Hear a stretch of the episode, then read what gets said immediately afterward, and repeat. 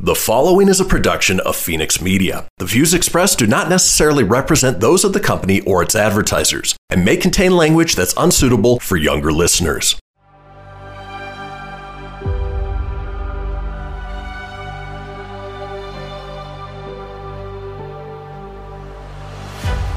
Thank you for tuning in to Silver Age Heroes Radio Theater. I'm your host, Christian Phoenix. Now, growing up as a comic book fan of the 80s and 90s, I've always been fascinated with how storytellers translated these iconic heroes from the page to film, television, and radio. Long before we got the big budget CGI epics we enjoy today, children gathered around their radios to hear their favorite do gooders come to life with little more than their imaginations and these broadcasts from a time long forgotten. I invite you to gather around your radio for this presentation of Silver Age Heroes Radio Theater.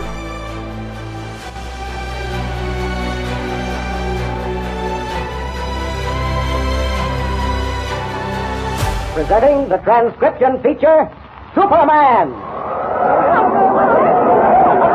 It's a plane! It's a plane! It's Superman!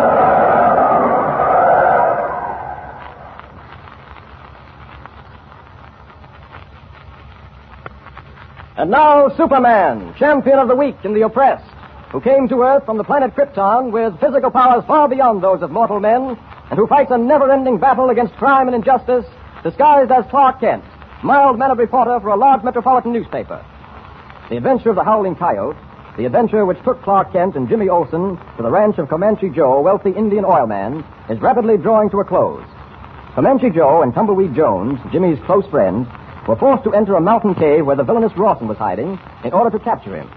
A gun battle ensued, and the shots resulted in a terrific cave-in, trapping all three men. In our last episode, we heard how they finally lapsed into unconsciousness because of lack of air. And then, sometime later, just before the episode ended, Superman arrived on the scene. Listen. Here's the entrance to the cave. I'll batter my way through that fallen rock with my fists, hurl it down the hill. If only I'm in time, if only it's not too late. Well, here goes. Ah, it's going to take a little longer than I expected. Must be tons of rock blocking up this entrance. I wonder how long Tumbleweed and Comanche have been trapped inside with Rawson. Now then, if I can just get through this big boulder, summon all my strength. Now then. There. I made it. I've gotten through to them. Now let's see. Yes, there they are. Comanche, Tumbleweed, and Rawson. Are they still alive, I wonder? Better get them out into the open. Here, throw Comanche over my shoulder. Ah, Pick up Tumbleweed in this hand, and Rawson in this. There we are. Better leave them here at the entrance to the cave. Ah, here come the Indians now.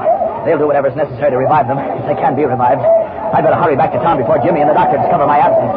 Up, up,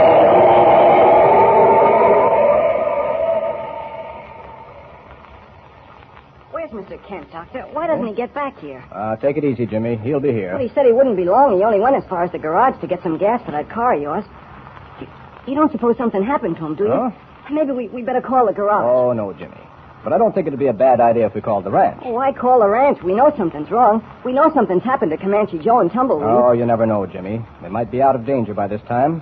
And you could take it easy instead of rushing back there. I'll telephone. Won't do any harm at any rate. Hello? Hello? Uh, give me Comanche Joe's ranch house, please. Oh, I'll hold on. Gosh, I wish Mr. Kent would get back here. What can be keeping him? He's been gone for over half an hour. We ought to be out at the ranch doing what we can to help Tumbleweed and Comanche Joe. Ah, you'll get there soon enough. Maybe they don't even. Oh, hello? Oh, this is Dr. Parker calling. To whom am I talking? Oh, Pat. Pat, we understood something had happened to Comanche Joe and. What's that? Oh, I see. Uh huh. Oh, yes, I see. Yes. Well, Pat, will you tell them that Mr. Kent and Jimmy Olsen will be there in another few hours? That's right. Uh, do you think you'll need me to dress their wounds? All right, then. I won't bother to come. Goodbye. Jimmy, your worries are over. You mean Comanche Joe and Tumbleweed are okay? I talked to a man named Pat. He said that your friends had been trapped inside a cave. Gone into the cave to capture Rawson, and the entrance had caved in. They were unconscious when the Indians finally got them out. Oh, then the Indian saved them. Well, Pat says they were actually saved by a man the Indians call the Eagle in the shape of a man. He says the Indians claim this new god of theirs battered his way through the fallen rock and brought the men out just in the nick of time. Of course, he doesn't believe it. Well, what do you mean, of course he doesn't believe it? Huh? The eagle in the shape of a man is really Superman. Now, don't start telling me Superman doesn't exist because I know he does. I've seen him. Ah, Now, now, Jimmy. Sure, and, and come to think of it, those Indians were calling for Superman to help them.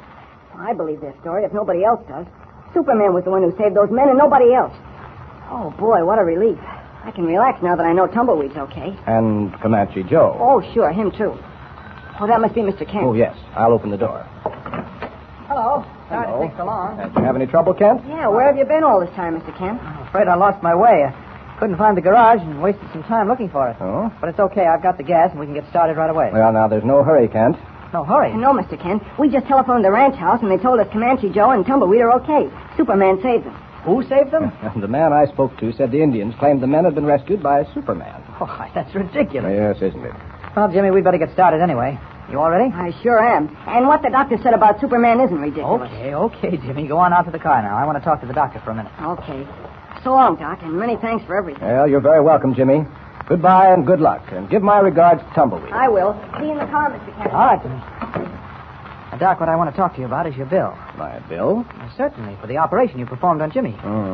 If you let me know what it is, I'll send you a check in the morning. Well, that's awfully nice of you, Kent, but there's no charge for what I did. What? The companionship you two have afforded me in the past few days is ample payment. Oh, but Ah, Doc. there are no buts, my friend. Just forget it. Well, many thanks then. I'll have one of the ranch hands drive your car back in the morning. He can come back to the ranch in Comanches. Well, Mrs. Goodbye. I, I'm really terribly sorry to see you go, Kent. Funny, I was reading, leading a rather dull life here until you came along. What do you mean? Well, it's hard for me to explain. Some strange things happened here the night your young friend Jimmy was brought in. Things I'm not at liberty to talk about. Now, this report from the ranch that your friends were saved by Superman. Simply can't understand it. Uh, you don't suppose Superman really exists, do you? Well, frankly, Doc, the idea of a Superman is so fantastic that I'd hardly give it a thought if I were you. Well, Uh, I suppose you've got something there. But I certainly can't bring myself to believe that I dreamed all the things that have happened to me. Especially what happened in that operating room when Jimmy Olsen was at the point of death. Yes, what did happen in that operating room, Doc? Why- I can't answer that, Kent. I gave my word to. Well, I gave my word that I wouldn't breathe a word of it to anyone. I see. Well, once again, goodbye, Doc. Goodbye, Kent. Take it easy on those mountain roads with Jimmy, All right. especially driving in that antique of Comanche Joe.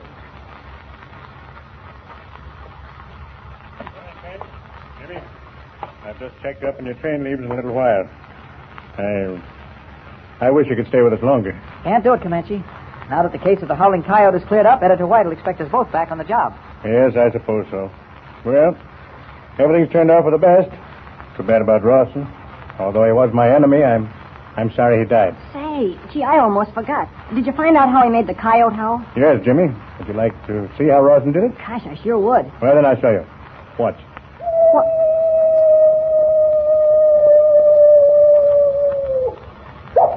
Holy mackerel, Mr. Kent. Did you hear that? I certainly did, Jimmy. It was a coyote, and here it comes now. Well, I'll be. Why, why it's a real coyote. Yes, Jimmy. It's a coyote Rawson used. He'd made a pet of it and trained it to howl whenever he gave the signal. What signal? I didn't hear any signal. You'll understand when I take this whistle out, out of my mouth. Whistle? Yes, here it is. Tiny whistle which can be concealed in the mouth. It makes a sound so high, only the ear of a coyote or dog can hear it. It's impossible for the human ear to catch it, the note is so high. Why, sure, I've seen those whistles back in Metropolis. They used for training dogs. That's right. Well, I decided to keep the little coyote as a pet. Look here, we're wasting time. You two better get started. I'll ride with you to the station. Well, where's Tumbleweed? Isn't he going to say goodbye? Oh, uh, I was afraid you'd get around to that. Tumbleweed just couldn't face saying goodbye, Jimmy. Oh, He, uh, he asked me to give you these. bow and arrow with a quiver and everything.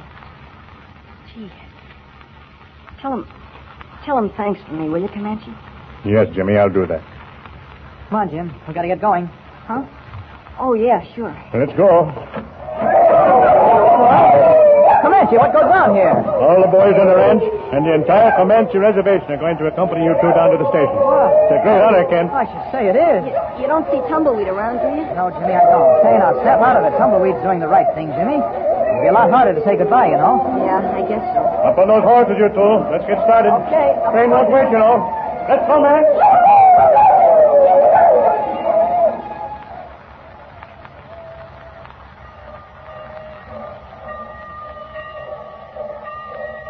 Well, goodbye, Comanche. I'm looking forward to our next visit, whenever that'll be. Any time at all, Kent. Any time at all. Thanks. Goodbye, Jimmy. Goodbye, Comanche. And thank Tumbleweed for the bow and arrow, sir. I will, Jim. Well, here we go. So long, Comanche. Goodbye. Bye, everybody. Bye.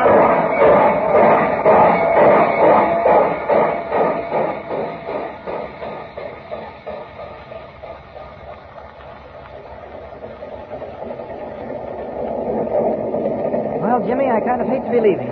Looking back on our trip out here, I've enjoyed it, despite all the accidents and misfortunes we had. I certainly hope we. Oh, say, now look here, you've got to take it like a man, Jim. I'm all right, Mr. Kent. It's just that Tumbleweed didn't say goodbye. Well, now, Jim, it isn't as if you'll never see Tumbleweed again. Of course it ain't. What? Tumbleweed? Have some fun, laughing squirrel. Where'd you come from, Tumbleweed? What are you doing on this train? Jimmy, we've arranged to have Tumbleweed come and visit us in the city.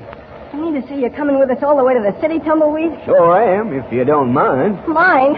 Why, you old horsey. You, you bow-legged bronco busting loco down there. You're rooting. And so the adventure of the Howling Coyote ends happily. But what new adventures await Superman and Jimmy and their new friend Tumbleweed Jones in Metropolis? Be sure to hear the next exciting episode of our story with Superman. And remember, tune in the next thrilling installment of the transcription feature, Superman. Up in the sky, look! It's a plane! It's a plane! It's Superman!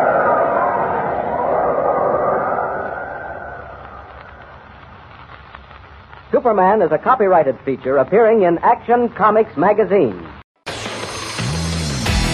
Behold my colossus. Ooh, yeah, let me tell you something right here. Uh-huh. It's the Loot Crate subscription box, yeah, full of exclusive loot, fun surprises delivered to your door every month. Just pick up your favorite geeky genre, Daddy. From the original Loot Crate, the Loot Crate DX collectible boxes, dude! Cowabunga! to the Loot Gaming video game box. Woohoo! Yee-hoo! Wowzers! With crits starting as low as 11.99 per month, there's a box just about for all collectors. to get your geek on, head over to phoenixmedia.us forward slash loot crate and claim your exclusive offer. That's F E N I X media.us forward slash loot crate. Great Scott! Snap into a Loot Crate! Dig it?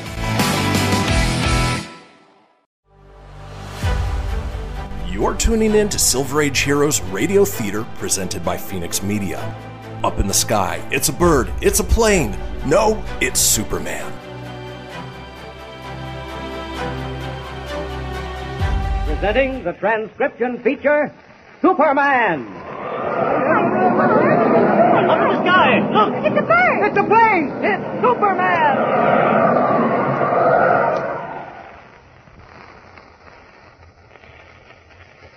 And now, Superman, champion of the weak and the oppressed, who came to Earth from the planet Krypton with physical powers far beyond those of mortal men, and who fights a never-ending battle against crime and injustice, disguised as Clark Kent, mild-mannered reporter for a large metropolitan newspaper. In our last episode, we heard how, after many adventures in the far west, the case of the howling coyote had been brought to a successful conclusion by Superman. As our episode ended, Kent and Jimmy Olsen had started back for Metropolis, accompanied by Tumbleweed Jones, Jimmy's newfound friend. As we take up our story once again, we find ourselves in the office of Editor White at the Daily Planet in Metropolis. Editor White is speaking on the telephone. Listen. What's his name? Sidney Rycroft. Yeah. And you say he's a celebrated British explorer? I see. Well, we'll look into it right away. There ought to be a feature story in this. Well, thanks very much for the tip. Right. Goodbye. Yes, Dwight? Get in touch with Lois Lane immediately. You'll find her at the annual dinner for the Ladies Historical Society. I got something important for her to work on. Very well, Mr. White. Oh, by the way, sir, there's someone here to see you. Who? He asked me to withhold his name, Mr. White, What? but he said you'd be very happy to see him. He also said that it's most urgent for him to see you. I'm not in the habit of seeing people who. Oh, very well. I've got a few minutes. Send him in. Yes, sir. Hello there, Chief. What? what uh, Kent Clark Kent and Jimmy. Hello, well, Dwight. well, well. Glad to see us, Chief. I certainly am. I've got a job for you that's got to be covered right Now, away. wait and- a minute, wait a minute. Hold on here. We just got back in town. We've been away for a long time, remember? I'm not unaware of that, Kent. You've just gotten back from visiting Comanche Joe's ranch out in the far west. Yes. The stories you've sent back on the case of the howling coyote have been very good. Very good indeed. Thanks. But that job is finished now, and I've got another. Oh, can you beat that? Chief, aren't you uh, aren't you going to welcome us home? From an assignment? Why should I? It's your job, isn't it? Oh. Am I supposed to throw a party every time you come back from an assignment that takes you out of the city for a while? No, Chief, no. But we thought at least you'd be glad to see us. I am glad to see you. Welcome home. Happy to have you Oh, back. Thanks. Now then, this new assignment I've got for you. Now, wait a minute now, wait a minute. Before I do anything for you, Chief, there's something you've got to do for me. Yeah, it's about Tumbleweed Jones. Huh? What? Tumbleweed Jones? Well, who the devil is he? Well, he's a friend of ours. And is he an expert with the bow and arrow? Bow and arrow. Tumbleweed Jones. Kent, what is all this? Well, Chief, Tumbleweed Jones is one of Comanche Joe's ranch hands. He uh, he came back with us to Metropolis, and well, you, you've got to help us get him out of jail. Get, get him out of jail. And you only got back this morning? You mean to say this this Tumbleweed Jones is in jail already? Well, it wasn't his fault. No, you see, Chief, he's not used to the city, and well, he doesn't realize that he can't be as free and easy here as he can be out on a ranch. He spoke very nicely to the cop. It was only because the cop pushed him. The, the cop pushed him. Well, why should the cop push him? Oh, well, uh, uh, Tumbleweed pushed the cop. He pushed the cop. Well, it, it wasn't exactly a push. Because, you see, when the cop fell off his horse, Tumbleweed... Well, Now, wait a minute. Wait a minute. In the name of heaven, Kent, what is all this? What happened? Give me the story from beginning to end. Well, it was this way, Chief. Tumbleweed was feeling kind of homesick. So he hits a cop. Well, no, no, that's what led up to it. You see, uh, when we got out of the cab at the hotel, Tumbleweed spied a cop on horseback nearby. Well, he hadn't seen a horse in such a long time that he simply had to go up to the cop and talk to him. Well, well, Well, they talked for a few minutes, and then Tumbleweed said that he thought the cop was holding his reins too tightly. He said the horse would get a tough mouth because of holding the reins so tightly. And the cop said he knew how to ride a horse and for Tumbleweed to mind his own business. good for the cop. Uh, yes, yes. But then Tumbleweed said it was his business because he knows horses and loves them. And then he tried to show the cop how to hold the reins, and that's when the cop told him to go away and sort of pushed him. And he shouldn't have done that to Tumbleweed, Mr. White. That was bad. Oh, it was. And why, may I ask? Because Tumbleweed pushed him back with his fist, sort of. Pushed him with his fist, sort of. Uh, you mean your cowboy friend hit him, is that it? Sort of. Mm-hmm. Well, uh, I'll see what can be done. Meanwhile, this assignment I've got for you, Kent. All right, Chief. What is it? There's a British explorer in town, Huh? Sidney Rycroft. He's here on a lecture tour and arrived only a few days ago. I've never met him, but I'm told he's been everywhere and done practically everything. You ought to make a good story. I want you to go up and interview him. He's staying at the Hotel Martin. Okay, I'll call him for an appointment and see him this afternoon. Say, by the way, Uh, wait a minute. Hello? Oh, yes, Lois. It's Lois, Mr. Kent. Gosh. I'm glad you called, Lois. You can stay over there at the Historical Society. I'm putting Kent on the job I had in mind for you. Uh, what's that? Yes, yes, he's back. Just got in this morning. All right, all right. I'll make the assignment, and I put Kent on that story.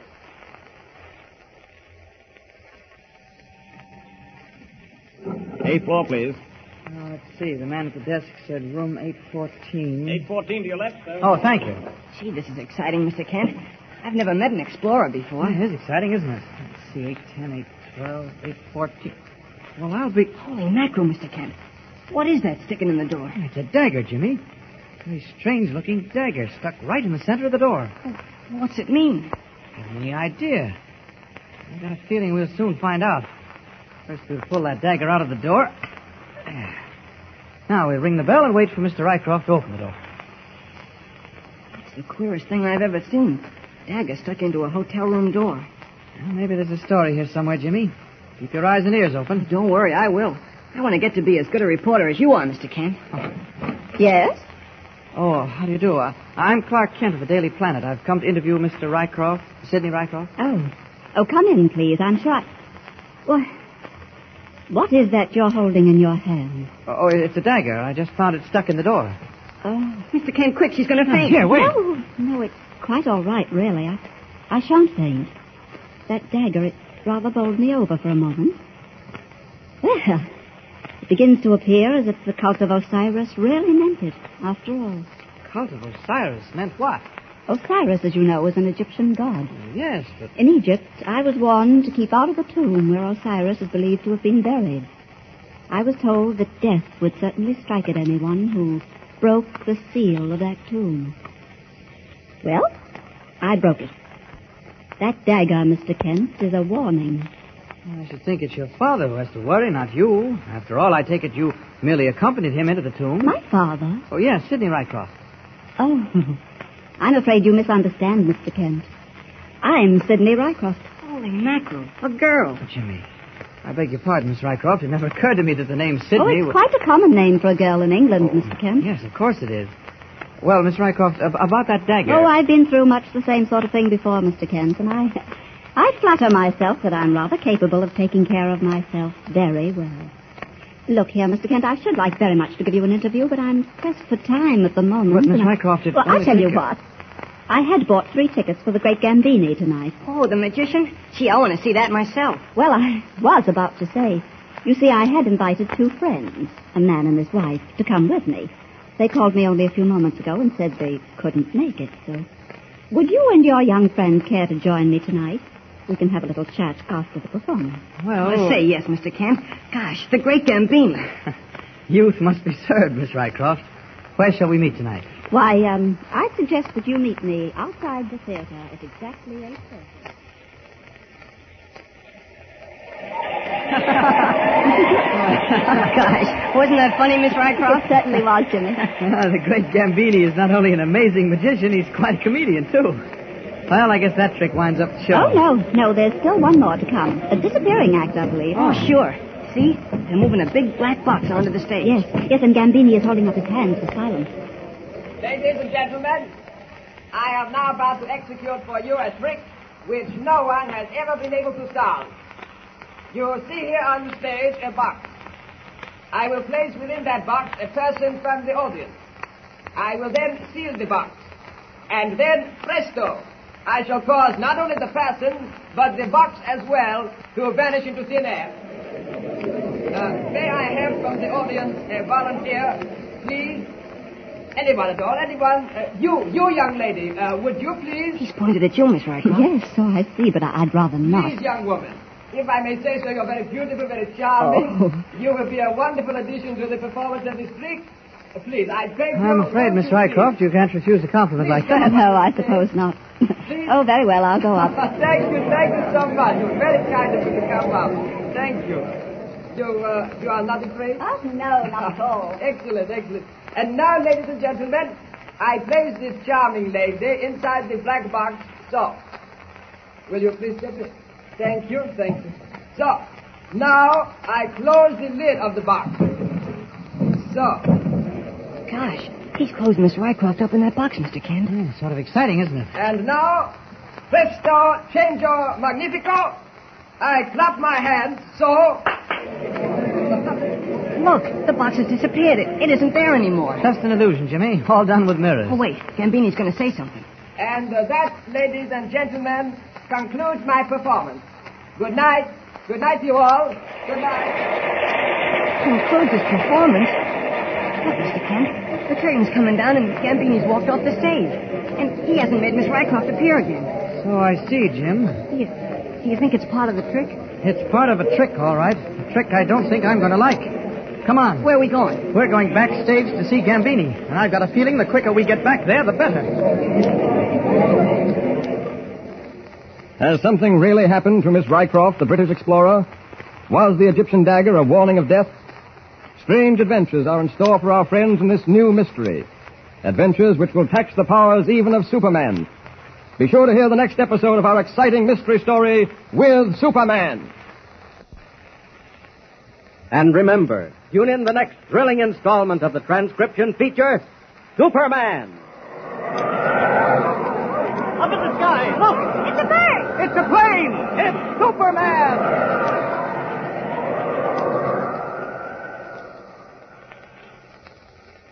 Superman is a copyrighted feature appearing in Action Comics magazine. You're tuning in to Silver Age Heroes Radio Theater presented by Phoenix Media. Up in the sky, it's a bird, it's a plane. No, it's Superman. Presenting the transcription feature Superman.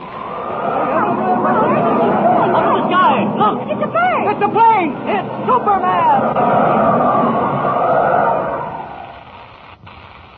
And now, Superman, strange visitor from the planet Krypton, who came to Earth with physical powers far beyond those of ordinary men, and who fights a never ending battle against crime and injustice, disguised as Clark Kent, mild mannered reporter for a great metropolitan newspaper. Assigned to the job of interviewing Sidney Rycroft, British explorer, who had come to America on a lecture tour, Clark Kent discovered the explorer to be a woman, not a man, as he had thought. Miss Rycroft invited Kent and Jimmy to the theater that night to see the performance of a magician named Gambini. As his performance drew to a close, Gambini invited Miss Rycroft to come up on the stage and help him perform a trick of illusion. Placing her in a box, he sealed it and then caused it to disappear. Then, to the astonishment of Kent and Jimmy, Gambini said goodnight and walked off the stage without bringing back the vanished Miss Rycroft. As we join them now, Kent and Jimmy are on their way backstage to see what happened to Miss Rycroft and Gambini. Listen. Gosh, we sure are the ones for getting into trouble. All we do is go up to see a Sidney Rycroft, a British explorer, to interview him for the paper. First of all, Sidney Rycroft turns out to be a woman, and then we discover that she's being pursued by some Egyptian fantastics. Uh, fanatics, Jimmy. Egyptian fanatics, because she broke the seal of the tomb of Osiris. And now a magician makes her disappear and doesn't bring her back again. Gosh, I wish I was Superman or somebody like that, so I could keep up with all these things that happen to us. You're doing all right. Well, here's the street. We'll go round to the stage door. Okay. Gee, I don't know what you're hurrying for, Mr. Kent. Even if the great Gambini wanted to get away, he wouldn't be able to do it this quickly. Well, I'm just not taking any chances, Jim. Ah, here's the stage door. Now to find out if my hunch about Miss Rycroft is right or not. Hmm, door seems to be locked. Well, we'll knock. Funny. Nobody answers. No, we just keep knocking till someone does answer. Well, I certainly can't understand this. Stage doors are usually open, and you don't have to. Wait. Door's opening. Look. There's an old man standing there. Yes? What do you want? I want to see the great Gambini. Who'd you say? The great Gambini. The magician who played here tonight. Now, now, just a minute, young fella. This is some kind of a joke. I don't see anything funny about it. I want to see the, the great Gambini. Yes, yes, I know. I don't know who's kidding you, young fella. In case you don't know it, I'm telling you now. The great Gambini hasn't played this theater in ten years. What's he saying? Last time the great Gambini played here was back in 1924, 25 thereabouts. Matter of fact, we ain't had a performance in this theater for nigh on two years. Oh, you're out of your mind. Well, we just this minute saw the wind-up of his performance inside the theater. Yeah, he put a friend of ours in a box, Miss Rycroft. Made her disappear, but he didn't make her come back again. Yes, yes, of course. Well, you'll probably find her on the moon. Good night, dear. Now, wait a minute. Not so fast. Stop holding that door. The great Gambini is inside there, and I'm going to see him. Now, get out of my way. Come on, Jim. Holy Oh, mackerel, Mr. Kent. There's a dust in here. This place looks as if it hasn't been used in years. Well, what have I been telling you? This theater's been closed for two years almost. Certainly looks like it, all right. Dust on these floors is an inch thick. Cobwebs all over the place. Mr. Kent, are we going crazy? Hmm. We did see the great Gambini, didn't we? Wait a minute. There's something queer about all this, and I'm going to find out what it is. I'm telling you, we just came from inside the theater, and I can prove it. Come on. Where to? Out onto the stage.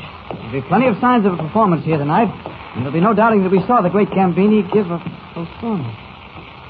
Yeah. Do you see what I see? All those seats, hundreds of them covered with dust and cobwebs. And the curtain, the curtain we saw come down, all torn and tattered. Mr. Kent, I'm getting scared. We we did see the great Gambini. Well, we... How easy does it, Jimmy? You. Yes, yes. Are you convinced now that you're... I want to see the dressing rooms in this theater.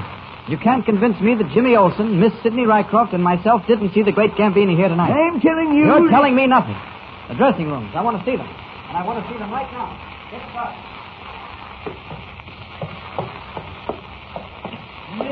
This is the last dressing room of the lot. Here, I'll open the door. Well, go ahead in. All yours. Holy mackerel, Mr. Kent. This is just like all the other dressing rooms. All covered with dust and cobwebs.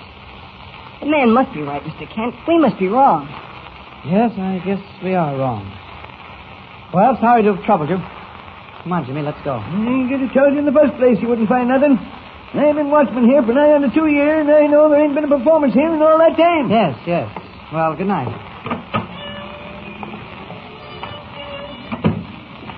What do we do now? Jimmy, I want you to go back to the Daily Planet. Without you? Yes. You've got a little investigating to do, and I want to do it alone. Oh, gee, Mr. King. Do as I tell you, Jimmy. Oh, okay. Well, when will you get back to the office? I don't know. Now scoot. Okay. See you later. All right. Hated to get rid of Jimmy, but I had to do it. Now to go back into that theater as Superman. No, Hmm, can't seem to find a clue.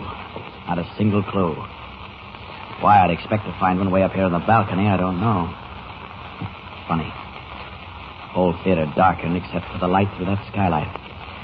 Dust all over the place, dust and cobwebs.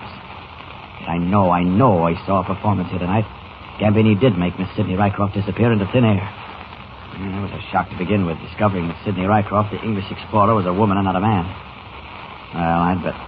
Wait. Lights. Lights have gone up on the stage. Now, that's the funny. Hmm, that little old man, the one Jimmy and I were just talking to, was walking out onto the stage. I better watch this carefully. Yep, he's rapping on the stage floor with his knuckles. Something tells me. I... Ah, panel is sliding back on the floor of the stage. I'd better get down closer where I can see better and hear what's going on. All right, boys. All's clear. Did you get rid of that guy? Oh, sure. No trouble at all. Gambini's car is out in the back right now. Ready to bring the girl out. Everything okay? Yeah, we got her gagged and tied up. Good. All right, then. Make it snappy. All right, you guys, let's get the girl out to the car. Take it easy.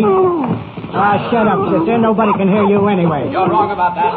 What the devil? Who said that? Look, look up there in the box, the guy in the red cloak. Look the girl down, you guys. Looks like we got a little job to take care of first. You bet you have. Holy jump! Did you see the leap that guy made? From the box to the stage. All right, you men, what's going on here? Wouldn't you like to know? Uh, Ow! Ow! Me hand! I busted me hand! Yes, and here's where I break your head. Oh, get him, get him, you guys. Get him. Come on, gentlemen. One down. Two down. Well, that's that. Now then, Miss Rycroft, we'll remove that very annoying gag from your mouth. There. Oh. Oh, I, I don't know who you are, but I'm deeply grateful to you. We better get out of here. Oh, no. Not before I question these men. There are a lot of questions that need answering. Oh, they won't be able to tell you. They're, they're just common hoodlums hired by Gambini. They don't know anything. Oh, please, let's get away from here. Well, all right. Come on. Thank you so much for what you've done, but, but who are you? Why are you dressed that way? Never mind that. Not important. Now, perhaps I'd better see you to your hotel. Oh, no. No, please, I, I'll be all right. I, I was caught off my guard tonight, and I, I can't explain, but, but I'll be all right from here on. Well, I can't allow you to. Oh, don't worry. I've got a gun, and I know how to use it. I'll get in a cab, and I'll be all right. Oh, wait. Uh, would you do me another favor? Why, of course. There's a man named Clark Kent, a reporter on the Daily Planet. Uh, would you telephone him, please, and tell him I'm safe and that he mustn't come to see me again? Mustn't come to see you again. That's right. Tell him to just forget about the interview and the story and everything. Very well, I'll call him. Clark Kent, Daily Planet. That's right. And Thank you. Thank you again. Good night.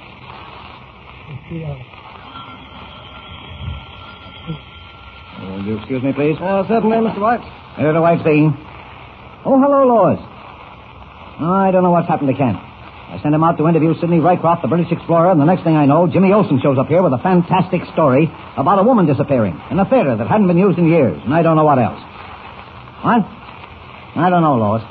All I know is Kent better be able to explain all this, or he gets his walking papers tonight. Yes. Goodbye. Of all the idiotic. Uh, perhaps Mr. White, the young man, will explain everything. Eh? No, I doubt it. You'll have to be pretty good. Oh, what a day. I spent most of it trying to get his blasted cowboy friend, Tumbleweed Jones, out of jail. I finally succeeded, and that. Hello, Chief. I'll see you right away. Oh, sorry, I didn't see you had someone else with you. Quite all right, Kent. Come, do come in. Now, tell me, Kent, did you make out all right on the interview with Sidney Rycroft? Well, that's the story. First thing I discovered was that Sidney Rycroft is a woman, not a man. A woman, eh? Um, Yes. And then when Kent, we went... I've had enough of this. If you can't attend to business, if you can't do your job as it should be done, Wait a minute, Chief. Wait a minute. What are you driving at? trying to hoodwink me, are you? Well, I happen to know, Kent, that you spent the day gallivanting around town enjoying yourself. Huh? You never did go to see Sidney Rycroft for that interview, and I can prove it. Oh, Ken, well, prove it then. This gentleman sitting on my right, Mr. Kent. Permit me to introduce him to you. Mr. Kent, may I present Sidney Rycroft, the British explorer. Mr. Sidney Rycroft, Kent. Mr. Sidney Rycroft. Well, Superman seems to be getting into another baffling mystery. What is the solution to the strange incident in the theater? Why did the beautiful English girl claim to be Sidney Rycroft? Be sure to hear the next episode of this thrilling and baffling mystery story with Superman. And remember, tune in the next thrilling installment of the transcription feature Superman! Up in the sky, look! It's a bird! It's a plane! It's Superman!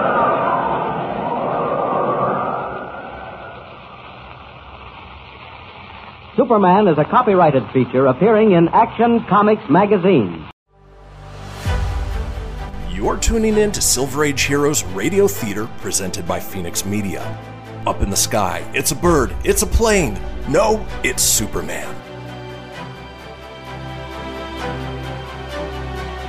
Presenting the transcription feature Superman! Up in the sky, look! It's a plane! It's a plane! It's Superman!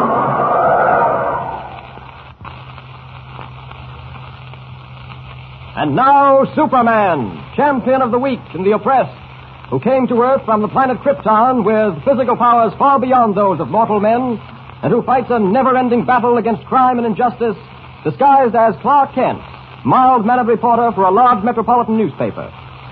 Superman, in the guise of Clark Kent and Jimmy Olsen, have become deeply involved in another baffling mystery. Assigned by Editor White to interview Sidney Rycroft, British explorer, Kent discovered the explorer was a woman, not a man. Miss Rycroft confided to Kent and Jimmy the fact that her life was in danger because she had dared to break the seal of the tomb of Osiris in Egypt. Our friends accompanied Miss Rycroft to the theater that night, where, in a weird adventure, Superman foiled an attempt on the girl's life. Having seen Miss Rycroft safely to her hotel, Kent returned to Editor White's office at the Daily Planet, where a fresh surprise awaited him. Listen. So, Sidney Rycroft is a woman, eh, Kent? That's right, Chief. But look here, suppose we discuss this later, huh? I see you've got a visitor. I didn't mean to interrupt. Well, all right, old man, quite all right. I'm inclined to think, Kent, that my visitor would be very much interested in your decidedly weird story. Why should he be interested in the Chief? Because he happens to be Sidney Rycroft. Huh? Mind if I sit down, Chief? I'm beginning to feel a little dizzy. Oh. What's gotten into you, Kent? Whoa. I send you and Jimmy Olsen out to interview Sidney Rycroft, the British explorer. You're gone all afternoon and all night. Jimmy comes back and tells me some weird story about a theater disappearing or some such thing, and then you bounce in. Tell me you've been with Rycroft all day, then that Rycroft is a woman, when all the time Rycroft is sitting right here in my office. Uh, look, look here. Uh, I'd rather you shouldn't argue over me. What? I I don't understand this at all. Chief, I give you my word, I went to the hotel you named and asked for Sidney Rycroft. And when Jimmy and I got to Rycroft's apartment, a girl opened the door. She told me that she was Sidney Rycroft. Yes, yes, Kent. Go on. Well, she said she had two extra tickets for the Great Gambini tonight, and would Jimmy and I care to go with her? Well, we went. Gambini called for a volunteer from the audience to help him in a disappearing act, and Miss Rycroft went up onto the stage. So, Oh, you went to see the great Gambini, did you, Kent? That's right, Chief. You're lying, Kent. You know as well as I do that Gambini died ten years ago. Well, Oh, we saw someone who called himself the Great Gambini. Go on, Oh, go on with your story, Kent. I just want to see how far your feverish imagination can go. Oh, Chief, believe me, I'm telling you the truth. Gambini put Miss Rycroft into a box and caused the box to disappear. And then he walked off the stage and the curtain came down. And uh, Miss Rycroft did not reappear. eh? That's right. Jimmy and I were worried, so we went backstage to see what had happened. Well, that's when we got the shock of our lives. We found an old man back there, a watchman, who said the theater had been closed for years. And to bear him out, there was dust and cobwebs all over the place. Oh, mystifying what? Uh, go on, Kent. Go on. Your imagination is Oh, amazing. Honestly, Chief, this is all on the level. What do you mean on the level? Kent, you've either invented this thing or you've dreamed it. Well, what about Jimmy? We both couldn't have dreamed the same thing. Jimmy will believe anything you tell him. But go on with this fairy tale of yours. What happened after you discovered the theater hadn't been used in years? Why, uh, well, nothing. We, uh, we, we left the place. Well, why did Jimmy come back here alone? Well, I wanted to be by myself for a while. I wanted to think the thing out. Then get out, eh? And you better go home and sleep it off, Kent. But, Mr. White, I Uh, tell no, you- look here. I, I feel frightfully guilty about this whole thing. I, I don't know quite what it's all about, but I do feel that I'm somewhat to blame. On the contrary, No, no, Mr. no. Rycroft, we've imposed upon you. But I'll make it up to you. Instead of one article about you and your globe-trotting adventures, we'll run a series. Hmm. Only this time I'll get someone I can trust to do it. Hiya. Is Well, Kent in here? Tumbleweed. Tumbleweed Jones. I'd almost forgotten all about you. So the chief got you out of jail, did he? He sure did, and I'm mighty grateful to him. Then you can show your gratitude by staying out of my office. This cowboy friend of yours, Kent, has given me more trouble than six other people put together. Mr. White, you're a mighty fine hombre, but that there temper of your'n needs sweetening. Yeah, here. Here's some fudge. I don't want any of your blasted fudge. Oh, Kent, I wish you were still out west somewhere. I wish you'd never arrived back here this morning. I wish, I wish you'd get out of here and take this jumping weed or whatever his name is with you. But Oh, Chief, go on, go on, get out, get out. Okay, okay. Let's go, Tumbleweed. Right with you, son. Say, uh, what's Mr. White raising all that dust about, Kent? I can't explain now, Tumbleweed. One thing I do know. Uh, what's that, Kent? Listen. Tonight, Jimmy and I saw a performance given by the great Gambini. Now I'm given to understand that Gambini died ten years ago. Well? Well, that man inside there with Editor White claims to be Sidney Rycroft, the explorer. Now, his name may be Rycroft, all right. But when I saw him on the stage tonight, he called himself the Great Gambini. You mean to tell me that that fella in there is two people? Why, what kind of sense can you make out of that? I can't make any kind of sense out of it yet, Tumbleweed. But I will before I'm through. Look, you care to come with me? I'll tell you the whole story on the way. Where are you bound for? I'm going to jump in a cab and go back to the hotel where I just left Miss Sidney Rycroft. I'm going to get to the bottom of this mess right now.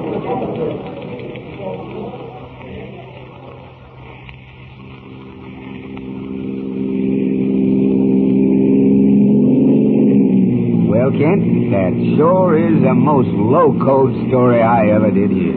First thing I've got to determine for sure, Tumbleweed, is which of these two people, the man or the woman, is really Sidney Rycroft. Yeah, and uh, supposing you find out, then where are you?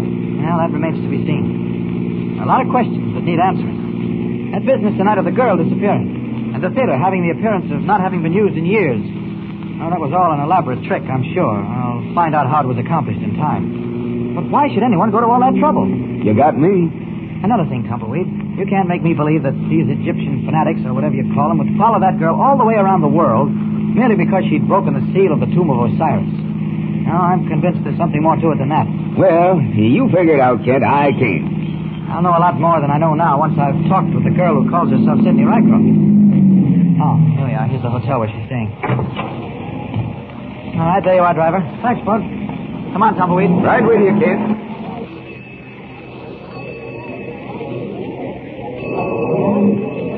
Yes, sir. Can I help you? I, I've come to see Miss Sidney Rycroft. Will you announce me, please? The name is Kent, Clark Kent. Certainly, sir. I'll ring up her room. Miss Sidney Rycroft, please. What beats me, Kent, is how you rescued the girl from them hombres after you found her backstage. I didn't know you was a fighting man. Oh, the, that was nothing. Most of them ran off. Scared to death they were getting into trouble, I guess. I'm afraid it wasn't much of a fight. Uh, Miss Rycroft doesn't answer, sir. Oh, keep trying, please. Ring Miss Rycroft again, operator. Say, uh, you don't reckon something's happened to that gal again, do you? I don't know, Tumbleweed. Funny she doesn't answer. Hello? Miss Rycroft? Uh, this is the desk. They got all right. Uh, Mr. Clark Kent to see you. Shall I have him come up? Uh, very well, Miss Rycroft. Uh, Miss Rycroft says she'll come down if you don't mind waiting, Oh, gentlemen. thank you. Thank you very much. That's funny, Tumbleweed. Why should she object to our coming up? She didn't this afternoon. Don't ask me, Kent. I never did understand women. But now don't you go to breaking a stirrup. It's you and me just sit down here in the lobby and wait and let the female get to you.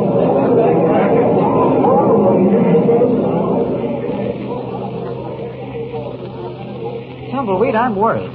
We've waited in this lobby for over 30 minutes and still no sign of Miss Rycroft. Better ask that fella at the desk to call up again. No. No, what we'd better do is go right on up to her room. Come on. But Kent, she said to wait down here till she came down. Well, maybe she did, but I'm not waiting. Come on, we're taking the elevator up to the eighth floor.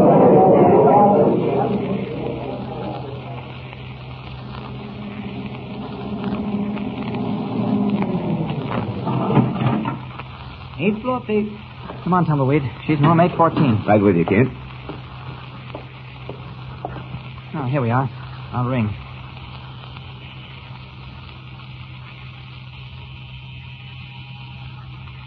Sounds as quiet as a grave inside there. Yeah, sounds too quiet. See, look, Kent.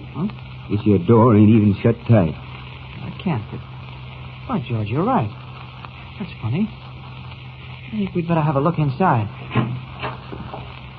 Suffering coyotes, Kent. Look at this place. Yeah, we're too late. Everything turned upside down. Furniture scattered all over the place. There must have been a struggle, Tumbleweed. Well, I'll say, appears to me is how they made off with the girl. Tumbleweed. I hear you. Remember while we were waiting downstairs, that heavily veiled woman got off the elevator? That old woman, you mean, supported by the two men? Old woman, nothing. Unless I miss my guess, that veiled woman was Miss Sidney Rycroft. Well, brother, what are we waiting for? We're not. Come on. The quicker we get downstairs, the better. Uh, yes, sir. I'm the doorman of this hotel. How long you been on duty? For five hours. Why? A woman, heavily veiled and supported by two men, went out the door about half an hour ago. Did you notice them? Why, yeah, yeah, I did. I called a cab for them. Where were they going, do you know? Why, yeah, I heard one of the men give the driver an address on Water Street. But look here, you, what, are What you... was the address? What's it to you? Anyhow, I don't remember. Would, uh, would this help you to remember? Ten bucks. Well, uh, let me see now. Come on, what was the address? Uh, yes, sir, I remember now. It was 417 Water Street. 417 Water Street. Tumbleweed. Yeah, Ken? I want you to do something for me. Go back to the office and send a cable to the Explorers Club in London. Just say, is Sidney Rycroft a man or a woman? And sign my name. But, Ken, do I... as I tell you. I'll see you later.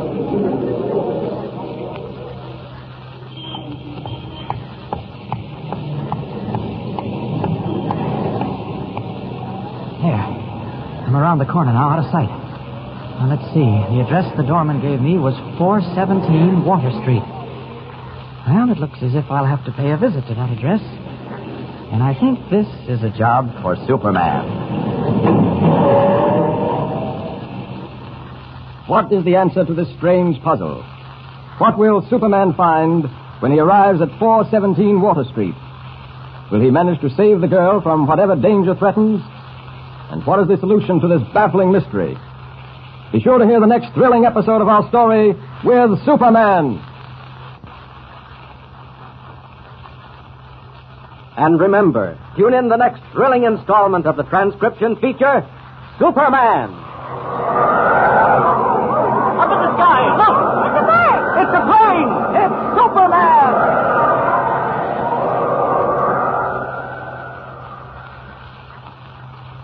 Superman is a copyrighted feature appearing in Action Comics magazine.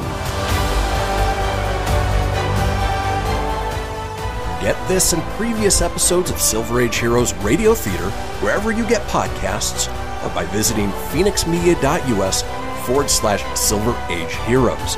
Join us again, same bat time, same bat station, for another presentation of Silver Age Heroes Radio Theater. Excelsior!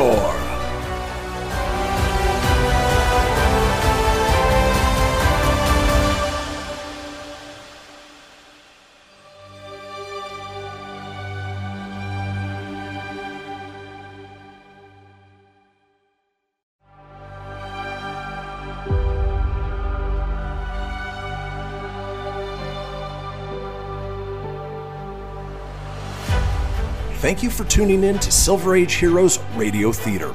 I'm your host, Christian Phoenix. Now, growing up as a comic book fan of the 80s and 90s, I've always been fascinated with how storytellers translated these iconic heroes from the page to film, television, and radio. Long before we got the big budget CGI epics we enjoy today, children gathered around their radios to hear their favorite do gooders come to life with little more than their imaginations and these broadcasts from a time long forgotten. I invite you to gather around your radio for this presentation of Silver Age Heroes Radio Theater.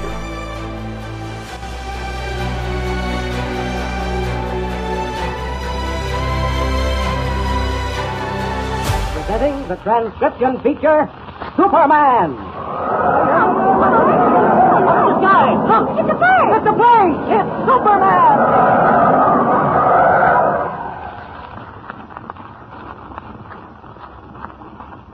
And now, Superman, champion of the weak and the oppressed, who came to Earth from the planet Krypton with physical powers far beyond those of mortal men, and who fights a never ending battle against crime and injustice, disguised as Clark Kent, a mild mannered reporter for a large metropolitan newspaper. Superman as Clark Kent and Jimmy Olsen are now in the midst of another strange mystery. Going to a certain hotel to interview Sidney Rycroft, British explorer, Kent discovered the explorer was a woman, not a man. Miss Rycroft told Kent that she is being pursued by a group of fanatics because she had broken the seal of the tomb of Osiris in Egypt. Going back to his office, Kent found Editor White with a man who claimed to be the real Sidney Rycroft. Returning to the hotel with Tumbleweed Jones to check the girl's story, Kent discovered to his dismay that the girl was no longer there, and he realized at once that she had fallen into the hands of the men who sought her life. And now we join Superman as he flies across the darkened city, searching for the missing girl. Listen. This is the weirdest thing I've ever gotten mixed up in. I certainly can't understand what happened at that theater. Ah. Now there's Water Street below me. 417 ought to be just about down there. Just about where that light is shining up through a skylight. I'll drop down and have a look through that skylight. I'll land on the roof, but I better do it lightly. Now to look down through that skylight and see. Ah, and look. There's Miss Rycroft sitting at a table. She's tied up.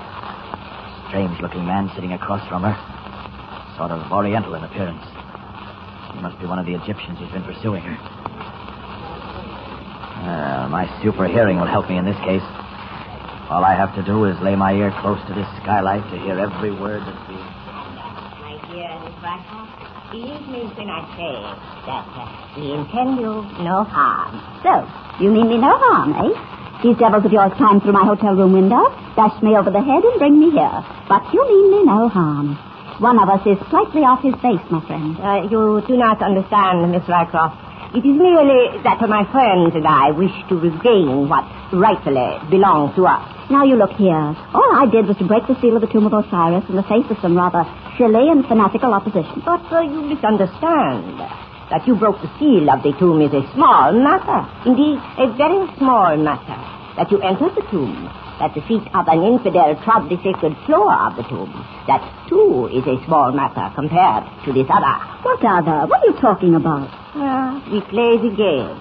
You pretend you do not know. I give you my word I don't know. I thought you and your Oriental devils were after me because I'd broken the seal of the tomb. I rather fancied when you caught me, you killed me. But there seems to be a bit more to it. A great deal more, Miss Rycroft. Very well, then, out with it. What is it? What do you want? We want the sacred black pearl of Osiris. What? Ah, the English woman, she who displays nerve and courage. Now she grows pale. She uh, trembles a little. You mean to say you.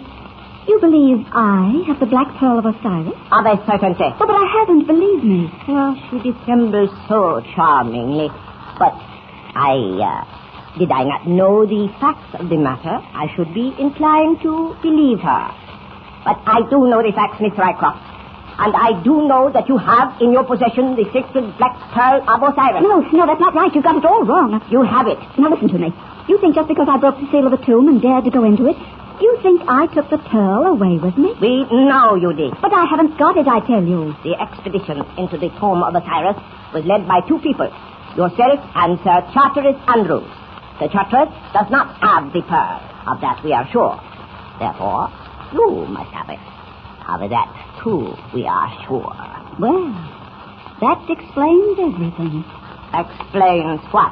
That business at the theater, where the great Gambini caused me to disappear. Where I didn't remember anything until I found myself bound and gagged. I know nothing of that. What?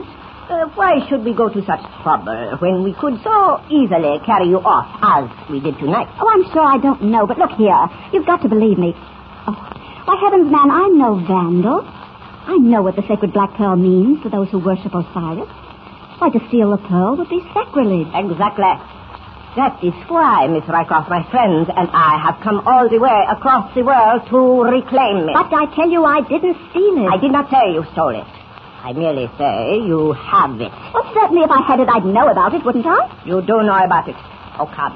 Come, Miss Rycroft. We waste time. Ah, uh, the black pearl of the Osiris, where is it? I don't know. Oh, I have a tender heart, Miss Rycroft. Do not cause me the pain of forcing you to tell me where the pearl is. Isn't there anything that'll convince you? Nothing. Well, then I guess I'm in for it. But it's only sporting to warn you, gentlemen. Your efforts to make me talk will meet with failure because I simply Can't tell you what you want to know. We shall see about that. And Batik? Yes? You know what to do. Ah, you are sure, Miss Rycroft, you do not wish to talk? Dear fellow, my lad, if I could talk, I would, but I can't. So carry on. Very well. Batik, it will be necessary to release her first. Untie the cords. Yes, at once. Well, that's a decided relief. Mm, my hands have rather gone off to sleep. Oh, removing the cords from my feet as well, eh? Sporting of you, to say the least. Keep your hands away from the pocket of your coat, Miss Rycroft. Why should I? Especially when I have a neat little automatic concealed in this inside pocket you never bothered to search. Tommy, Sheriff God! Oh, I see. Charming little toy, isn't it, gentlemen? It was given to me by Sir Charteris Andrews himself just before I left Cairo. And now it looks as if it's going to come in rather. oh, God bless you! Quick, all of you! Oh, I'll take you all! Finally done, Remete. You came up behind our little Spitfire and grabbed her wrist just in time. And now then, Miss Rycroft, we have the gun. And there is nothing else you can do. You are powerless. Well, well. Oh, Look at this. Why, you? How did you get in here? Tumbleweed, my name, Tumbleweed Jones. Have some fun. Maybe you fellas ain't got a sweet tooth. Oh, Tumbleweed, my lad, I haven't the grubbiest notion who you are, but you've certainly come in the nick of time. But how'd you get here? A friend of mine, Clark Kent and myself, found out you'd been sort of hog-tied and brought here. Oh. Kent came on here to help you after sending me on an errand. Frank to admit, ma'am, I, I didn't do the errand. I didn't want to miss out on the fun, so I come right along and looks like I got here for him. Whoever you are, do not move. I have in my hand the gun that was this moment taken from Miss Rycroft. One move and I shoot. One move, huh? Well, maybe if I make it. Will you quit? Oh! I didn't make it quick enough. Oh, yes. Yes, I forgot to mention I am a good shot. I'm so sorry. I think, Effendi, you shall be safe on the floor for a little while. Yes, Sandy, I kind of got a feeling you're right. And now, Miss Rycroft, we proceed to make you tell us where is the sacred black pearl of Osiris. Batik, I think uh, Sorry to crash in this way, gentlemen, but I thought it was about time I took a hand. Suffering coyotes, it's you again. Where, who are you? Where did you come Oh, from? Who I am doesn't matter. As you can see, I came through the skylight. I think, gentlemen, that you've been in control of this situation long enough. I'm taking over. Oh, you are. Rush him. Hang back. Ah. Well, come on, don't hang back. Oh, you've all had enough, eh? Good. Now then, we'll just herd you all into this next room and lock you in. I'll be back to question you later. You will regret this, Effendi. We'll talk about that later. In you go, all of you. There. I think that'll hold them for a while. Ah, I gotta get this tumbleweed lad to a hospital at once. Miss Rycroft? Well, I still don't know who you are, but once again, I'm deeply in your debt. Never mind that. I want you to get back to your hotel and lock yourself in until I send you word everything is all right. I don't think those gentlemen locked in the next room will bother you for a while. You do as I say? Oh, yes, yes, of course. Very well, then we leave at once. Tumbleweed, can you walk? I've got a bullet in my leg, but I reckon I ain't dead yet. Good. Let's go. You know? Yes? Oh, uh, nothing, and they... Well, really, you take the trumpet. Quiet.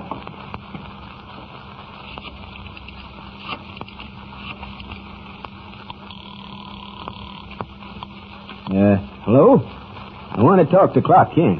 Oh, who's this, Jimmy? Why, Jimmy, this is Tumbleweed. Yeah, I... Well, I'm a-calling from a hospital. Uh, Now, now, now, don't go flying off the handle, little laughing squirrel. It ain't nothing but a leg wound. What's that? No, no, no. Don't worry about it. I, I'll tell you about it when I see you. Now, don't feel bad at all. Had a lot worse in my time. Well, Jimmy, I just called to tell Kent what happened to me. You tell him for me, will you? All right. Goodbye. Well, now that I've notified Kent, I guess I can turn over and get a little sleep. Funny thing about that guy crashing in through the skylight. Can't understand that, but he sure come in the nick of... Oh, that you, nurse? Nurse? Hey, it's, it's dark in here and I can't see. Who's there? Why aren't you answering me? Who is it? Who? Who's in here?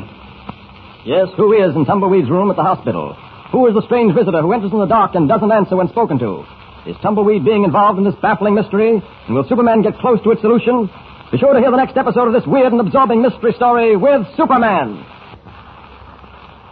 And remember, tune in the next thrilling installment of the transcription feature, Superman. Up in the sky! Look! It's a plane! It's a plane! It's Superman!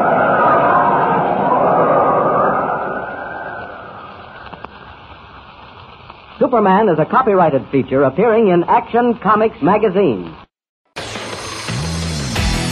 Behold my process. Ooh, yeah, let me tell you something right here. Uh-huh.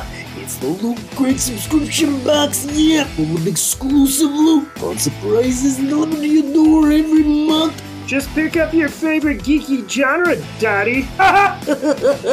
From the original Loot Crate, the Loot Crate DX collectible boxes, dude! Cowabunga! To the Loot Gaming video game box! Woohoo! Yee-hoo! What's with kids today, huh? Wowzers! With crits starting as low as $11.99 per month, there's a box just about for all collectors. To get your geek on, head over to phoenixmedia.us forward slash loot crate and claim your exclusive offer. That's F E N I X media.us forward slash loot crate. Great Scott! Snap into a loot crate, dig it!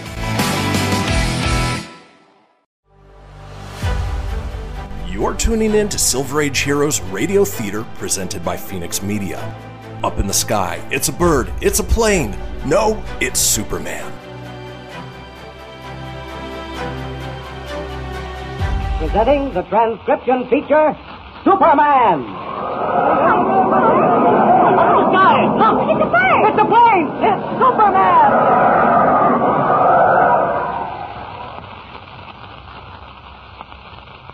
And now, Superman, strange visitor from the planet Krypton, who came to Earth with physical powers far beyond those of mortal men, and who fights a never ending battle against crime and injustice, disguised as Clark Kent, mild mannered reporter for a great metropolitan newspaper.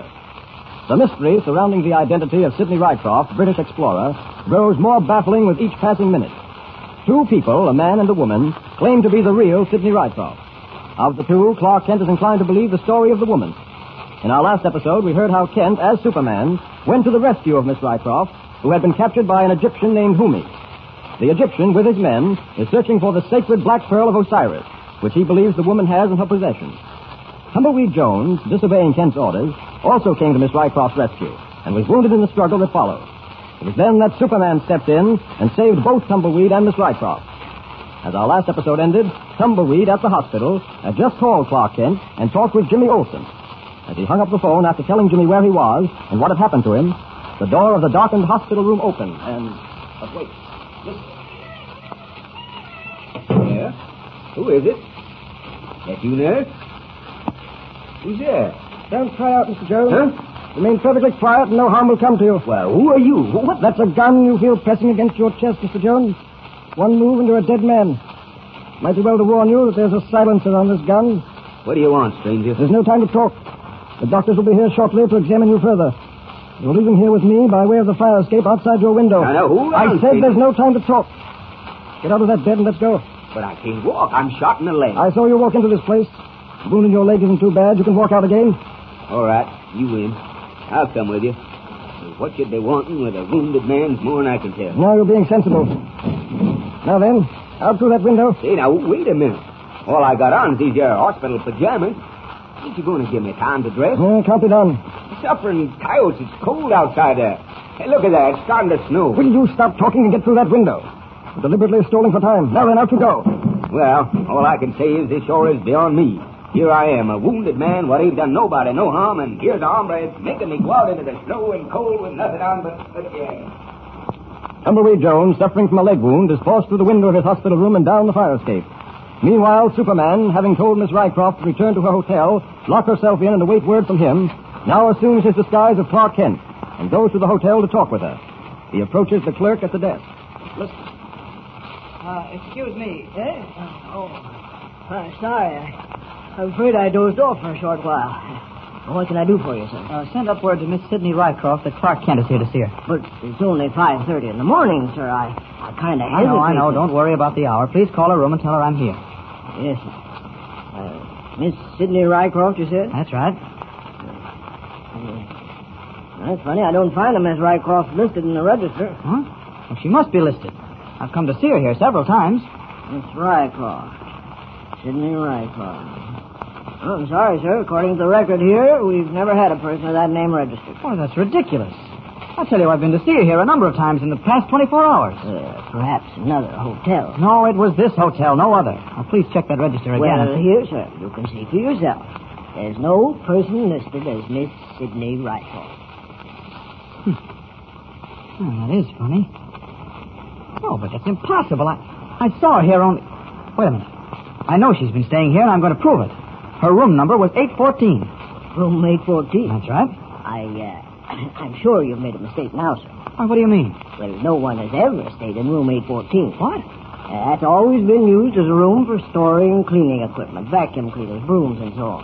Anything that the maids might use in cleaning up. Now, wait, wait. Where are you going, sir? I'm going up to have a look at that room. Now, just a minute, sir. This is going far enough. Yes, and it's not going any further. I'm going to get to the bottom of this mystery right now. Come on. I'm going up to have a look at that room, and you're coming with me.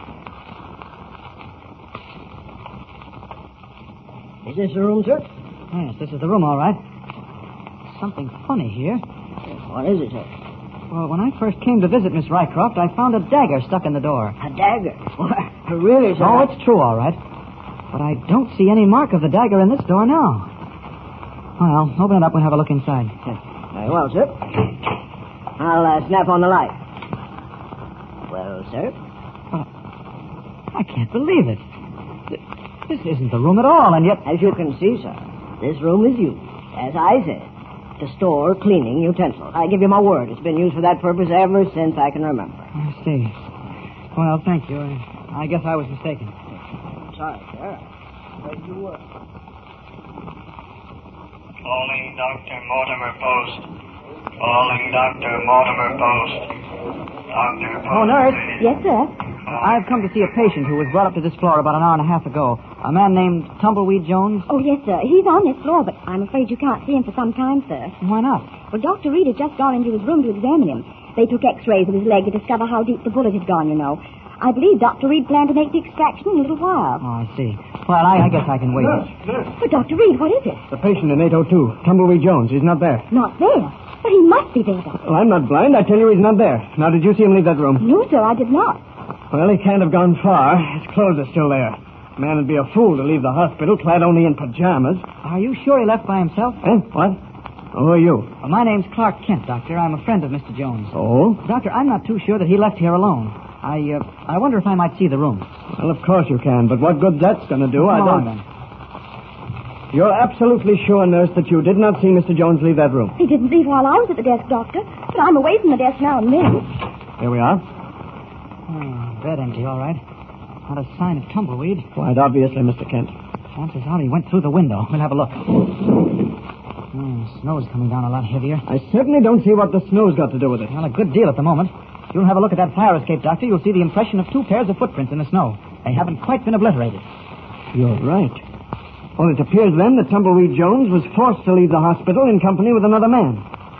I don't follow this, Mr. Kent. Why on earth should What are you anybody... going to ask, Doctor? I'm afraid I can't answer it. Hmm. Disappeared. Vanished without leaving a clue as to where he's been taken. I wonder. What's that? I've got a feeling a clue was left, Doctor. And if you'll excuse me, I believe I'll start following it right now. A clue, Mr. Kent. Oh, what possible clue could there be? I can't be sure myself, Doctor, and I'd rather not say until I am sure. If you don't mind, I'll get along outside. All right, I'll see you to the elevator. Really, you know, this is the strangest thing that's ever happened in this hospital. Uh, don't you think I'd better call the police? Uh, yes, yes, I think that'd be a good idea. I'll do it then. Well, here's the self-service elevator. And whatever that clue is you're looking for, sir, I hope you find it. I hope so. Good night. Good night. Oh, nurse, Yes, Doctor. get me police headquarters on the phone at once, will you, please? Hmm, the only sign of life out here is that milk wagon. Must be nearly dawn. I better make my way around to the alley where the fire escape outside Tumbleweed's window leads to. If I can only find the clue. Hmm, snowing quite heavily. Practically no traffic at all this time of the morning. My only hope is that Tumbleweed was taken away in an automobile. If he was, I may be able to follow the tracks in the snow. Ah, here we are. There's the fire escape leading from Tumbleweed's room. Yes, there are the tracks of a car. Not very clear, though. Following those tracks will take supervision. Yes, this certainly is a job for Superman. Hmm. Here come the cops. Well, whatever I do must be done fast, so up, up, and away!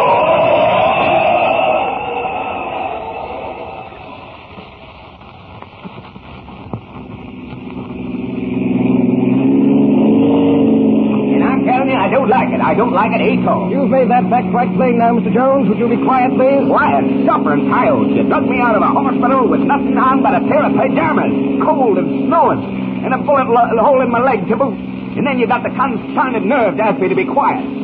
Brother, you're saddling the wrong bronc. Now, look here, Mr. Jones. I'm trying to be as sporting about this as possible. I could as easily shoot you here and now. Yeah, yeah, that's another thing I don't like. You driving at 60 miles an hour and using only one hand. Why, these roads are so slippery. It's necessary for me to keep you covered with this little automatic. Hence, I must drive with only one hand. Now, will you please be quiet? I'll shut up after you tell me what's going on here and not before that. Now, what's the idea?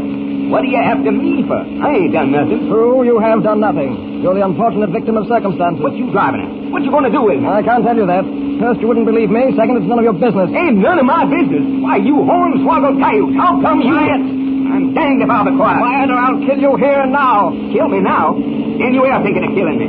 I didn't say that. You didn't have to. Say, uh, this, uh, this is a bridge we're going over now, ain't it? Yes. That's the South River below us. South River. Oh. I hear tell how the currents in that river down there is pretty strong. Hmm, interesting. Yeah, it is, kinda. Because I just got me an idea. Exciting. And my idea is this. If I'm going to die later, I might as well die now and take you with me. Let go of that gun. Last you take your hand off the wheel. Look out, we're skidding. Yeah, we're going to crash. You fool! Right off in this bridge.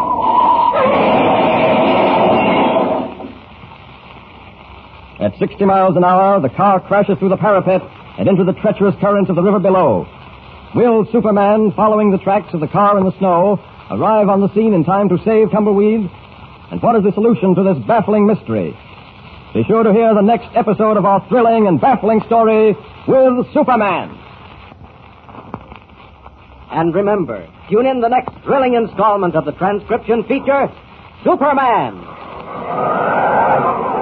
Up in the sky! Look! It's a bird! It's a plane! It's Superman!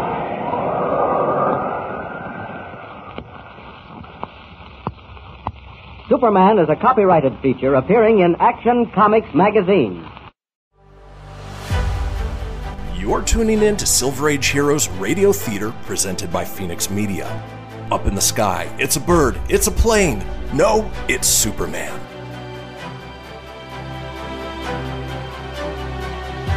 Presenting the transcription feature, Superman! Guys, look! It's a bird! It's a plane! It's Superman!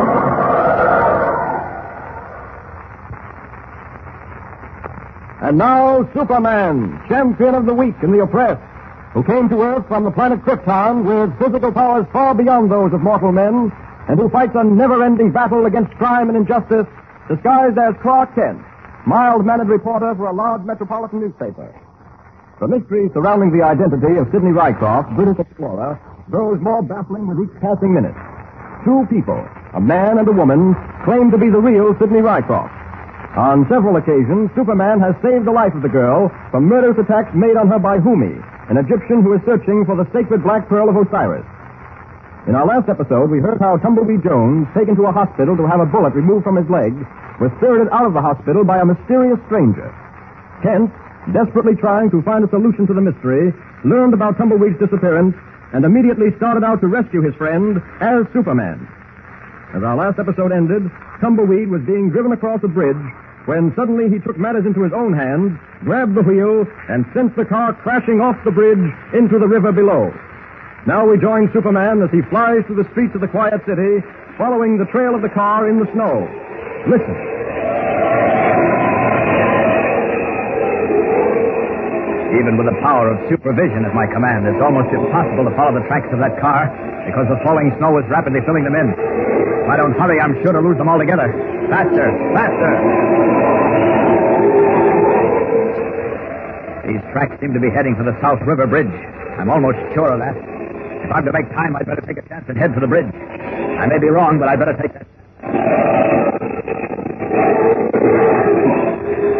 There's the bridge in the distance. What was that? Sounded like a splash. as if a large object had struck the water. Ah, there's the bridge almost below me. Wait, what's that? The railing torn away. Tracks of the car leading up to it. The car crashed through. The splash I heard was the car hitting the water. We've got to work fast. Tumbleweeds in that car at the bottom of the river. Dive, dive, now, dive.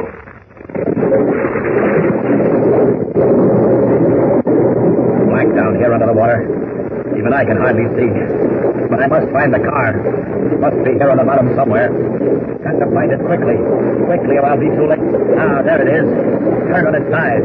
Yes, by heaven, that tumbleweed inside there jammed against the wheel. Got to get him out. Got to get him out fast.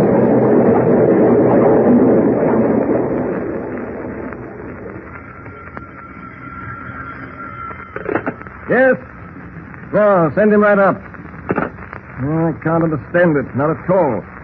I'm either going crazy or I actually did see it. As I swam away after coming to the surface, I. Oh, come in. I say, come in. Quiet. You're the guy that telephoned for somebody half hour ago. That's right. And you? Sleepy Sam, they call me. Oh, happy to meet you, Sleepy. Pull up that chair and sit down. Don't mind the chair. I'll just lay right down here on this couch if you don't mind. I feel kind of tired. Looking at you, I'm beginning to wonder whether you're as dangerous as they tell me you are. I'm the number one torpedo in this town. Torpedo? I don't think I understand. Torpedo, that's another word for trigger man, a guy who bumps people off the dope.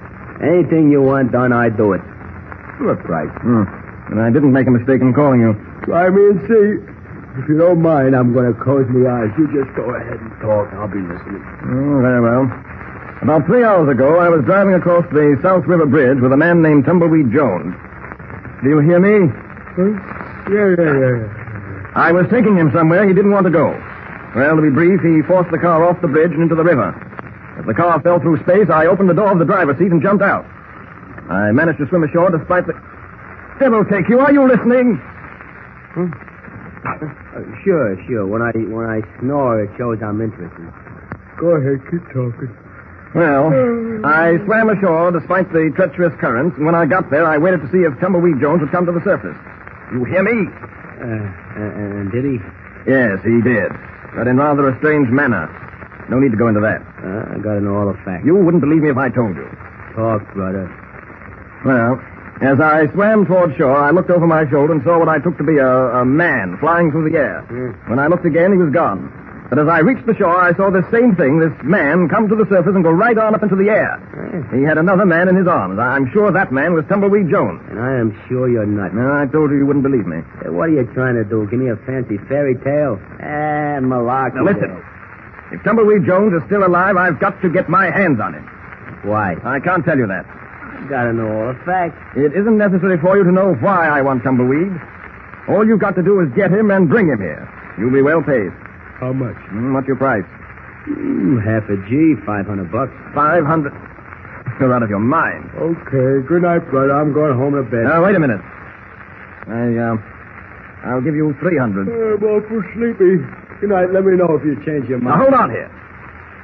You, uh, you guarantee to get this Tumbleweed person and bring him to me? If I don't deliver the goods, you don't pay a cent. Very well. It's a deal. You deliver Tumbleweed Jones to me here, and you get your 500. Okay. Now, kind of give me a line on this guy. Tell me some places where I may be able to find him. Feel any better, Tumbleweed? Don't you worry none about about about me, kid. I'll be all right. But I still don't understand how I got out of that car under the river and onto dry land again. Unless it was that Superman fella or something. Gee, do you really think so, Tumbleweed? You know how else it could be, Jimmy. Oh, stop talking nonsense, you two. Here, Tumbleweed.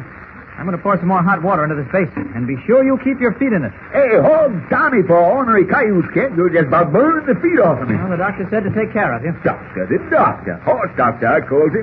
Why, he wouldn't even remove that bullet from my leg. Said there wasn't no hurry, and he didn't want to probe for it without I was on a hospital operating table. Well, Ah, he knew what he was doing, Tumbleweed. Well, if he did, Kent, he's the only man I've met since coming to Metropolis that didn't know what he was doing. Kent, I never did see such an amount of fuss and trouble since meeting up with you.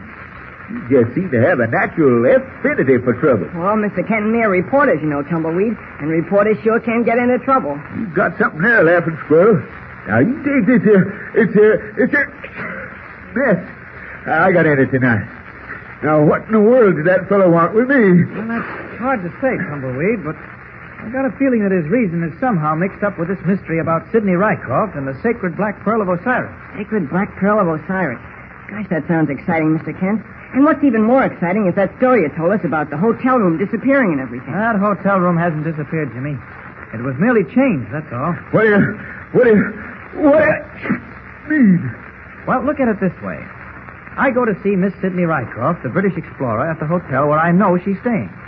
I know she's staying there because I've been to see her there two or three times. The hotel clerk tells me no one has ever occupied the room she's been staying in. I go up to the room and discover that it's nothing but a place for storing cleaning materials, brooms and carpet sweepers and all the rest of it. Amazing. No, not at all, Tumbleweed. It just proves that someone changed that room, took the furniture out and put those cleaning things in, and very probably bribed the hotel clerk to invent a story for my benefit. Why would anyone go to all that trouble? Jimmy, I think the answer to that is simple, too. Now, look. Several days ago, we met Miss Rycroft for the first time, and we went to the theater with her. To see the Great Gambini, sure. Right? And when the Great Gambini made her vanish and then didn't make her reappear again, we went backstage to find out what had happened. Sure, sure. You found out that theater hadn't been used in years. That there hadn't even been a performance there that night. But what's all this leading up to? Yeah, that's what I'd like to know, Mr. Kent. Well, Tumbleweed and Jimmy, it all comes to this. Someone is trying to convince us that Miss Sidney Rycroft doesn't exist. She doesn't exist. But why? Well, that's something we've got to find out. Just how, I don't know. But now, gentlemen, I'm going to leave you. Editor White wants to see me down at the Daily Planet. Now, Jim, you be sure to keep Tumbleweed bundled up. Oh, shucks, Stan. I, I ain't no child. I'm all. I'm all. I'm all. Uh, right. Now, just don't want to take any chances, Tumbleweed. All right. I'll see you two later. Go on. Goodbye. No, I just can't understand it, Jim. I reckon Hal Kent's right. I reckon there is someone trying to make us believe Miss Rycroft doesn't exist. But I sure can't see why. I can't either. And there's that Superman fella. I bet everything I own it was him that saved me from that automobile. Ted says he found me laying outside the door here, half drowned. And... Oh. Huh? Who are you? Come on, fellas. What? What, Tommy?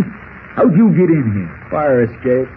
You're Tumbleweed Jones, ain't you? That's right, but put down that gun. Shut up. You kid, get in that closet over there. Now, wait a minute. Yeah, put down that gun and listen to me. Shut up, I tell you, or I'll pull his trigger. Now, go on, kid. Get in that closet. You'll be okay there till that guy Ken comes back. Tumbleweed. What do I do? You better do like the man says, Laughing Squirrel. His trigger finger looks awful itchy. Okay. That's right, kid. Get in there. Listen, you wait. Uh, now, don't look so worried, mister. He'll be all right. Yeah? He's got enough air. He'll be plenty comfortable in there. Plus, Daddy won't get in my hair, see?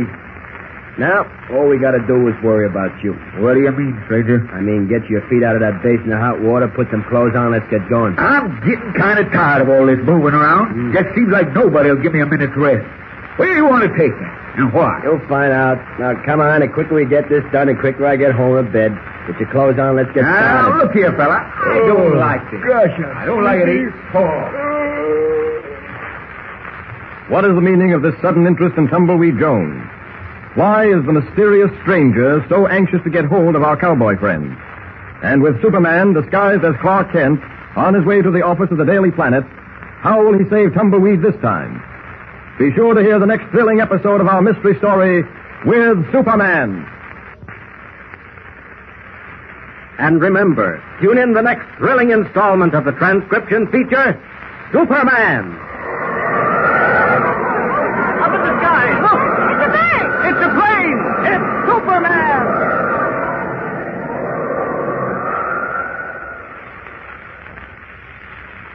Superman is a copyrighted feature appearing in Action Comics magazine. You're tuning in to Silver Age Heroes Radio Theater presented by Phoenix Media. Up in the sky, it's a bird, it's a plane. No, it's Superman. Presenting the transcription feature, Superman. Up in the sky! Look! It's a plane! It's a plane! It's Superman!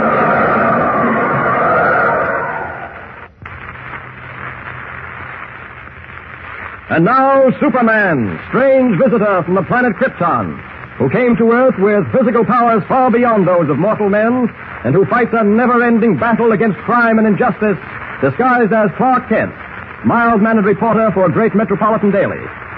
Clark Kent and Jimmy Olsen are now deep in a baffling mystery which centers about the sacred black pearl of Osiris, an Egyptian god.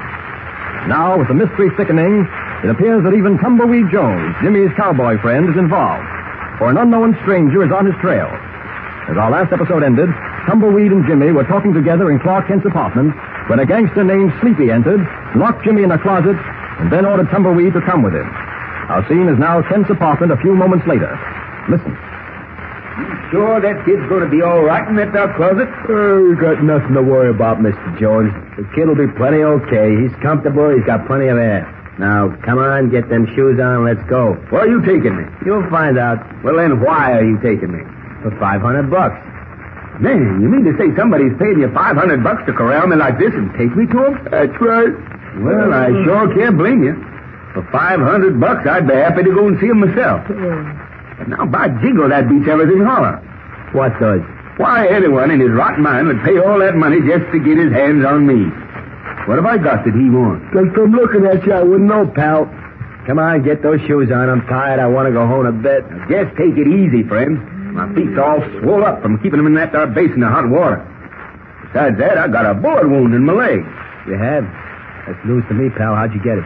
Oh, there was some Egyptian fella trying to get rough with a gal named Sidney Rycroft. She's an English explorer. Seems as how this here Egyptian fella calls himself Humi. Huh? Now, ain't that a peculiar name? Sure is, Humi. Them Egyptians. eh? Yeah.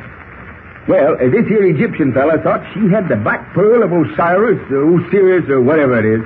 Sure I am. what's that? I said, sure I am. Sure you are what? Serious. Oh, no, no, no. You got it wrong. I said this here Egyptian feller thought the girl was in possession of the sacred black pearl of Osiris. Oh, excuse me. I was yawning at the time. I didn't hear you plain. Go on. Well, then, pay attention. Well, just as I arrived on the scene, the gal had held up the Egyptian with a gun. But he got the gun away from her and shot me with it. The Egyptian fella shot you with the dame's gun, huh? That's right. That's how come I got a bullet in my leg right here down minute. Very interesting. You got your shoes on? Yep. Reckon how I'm ready to go with you. And I suggest we get started. And I suggest you stay. What, what in darnation? Oh, How in the world is... Gentlemen, I have you both covered. You, drop your gun. Oh, wait a minute, pal. Drop We it. got- I should argue. Hey, hold on here. I recognize you, mister. You're the guy that shot me in the leg. Your name's Humi. I compliment you on your memory, Effendi. How'd you get here? How'd you get out of that room where, where Superman locked you up? Your amazing friend, Superman, as you call him, neglected to search my men and myself. We were able to pick the lock on the door of that room and make our escape. As to how I got here, most probably by the same method employed by this gangster through the fire escape. Now, look, pal, But it was... uh, I will do all the talking necessary. right. You, Mr. Tumbleweed Jones, you are coming with me. Now, hog tie me for a loco bronc. You mean to say you want me to? Does there appear to be anyone else who wants you, Tumbleweed? What do you think this here sleepy hombre was holding me up for? He wanted to take me to somebody that's willing to pay $500 for me, dead or alive. Maybe I'd better start bargaining here. How much you willing to pay for me? Come on, gentlemen, just step right up. $500 bid, do I hear six, do I hear... Glad you for the humor of the situation does not strike me. I am not interested in what business others may have with you. I only know that you are coming with me, and that you are coming now. I ain't so sure about that. Let me, me remind you that I too can use you, dead or alive. Now I'm sure. I reckon it's how I better go. Now, if you just give me time to get my hair and coat ready.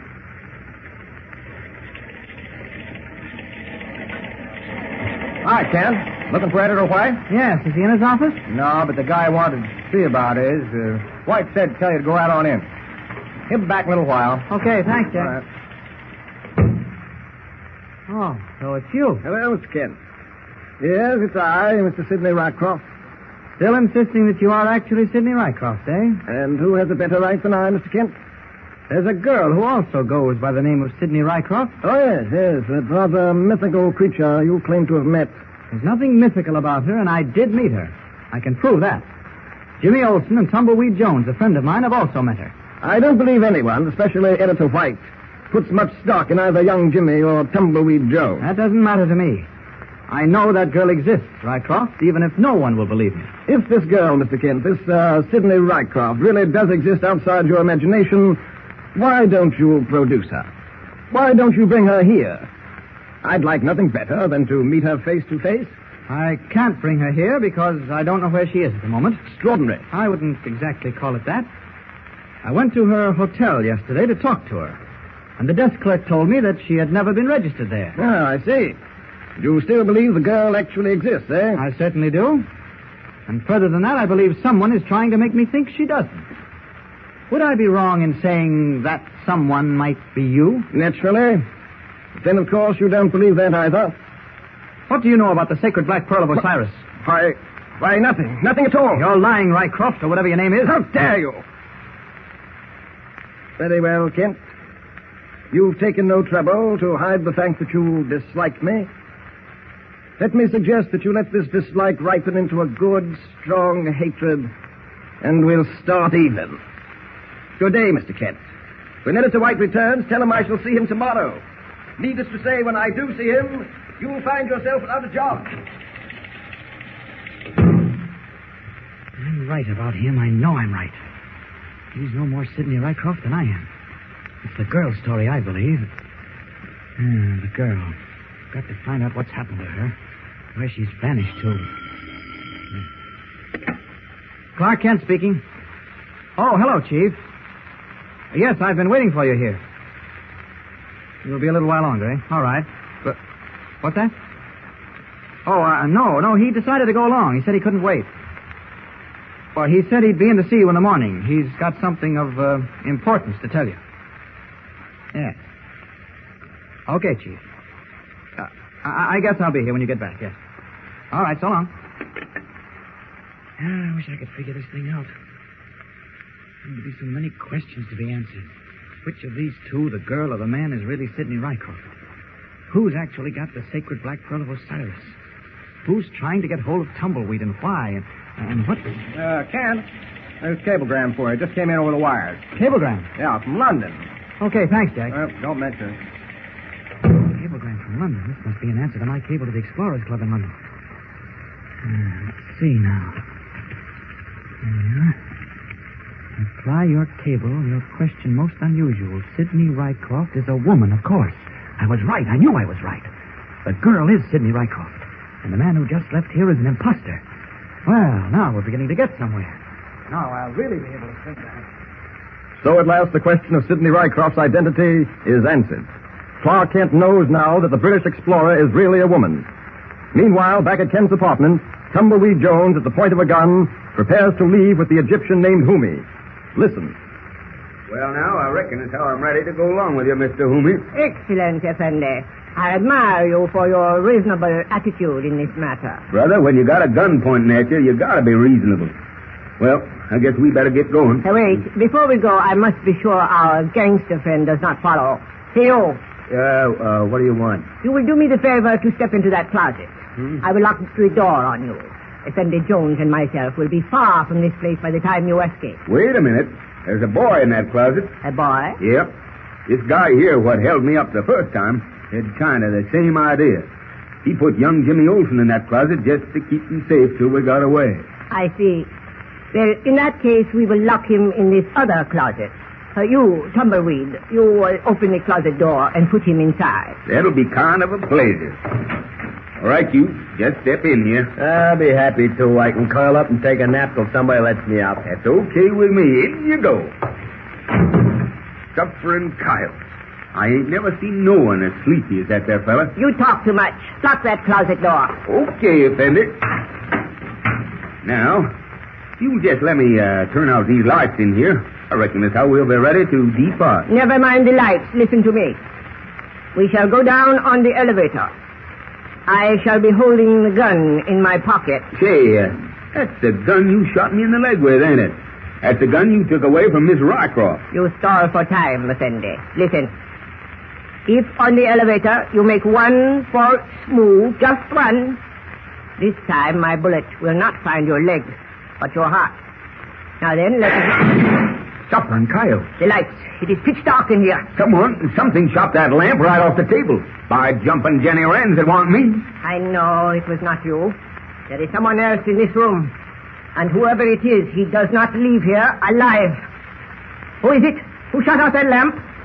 Answer me. Drop your gun, Effendi. And drop it quickly. Jumping Kyle. Out of the darkness of the room comes a strange whisper. Who is the whisperer? What new unexpected twist has our mystery taken? And what of Superman? Will he bring this case to a successful conclusion? Be sure to hear the next thrill-packed episode of our story with Superman.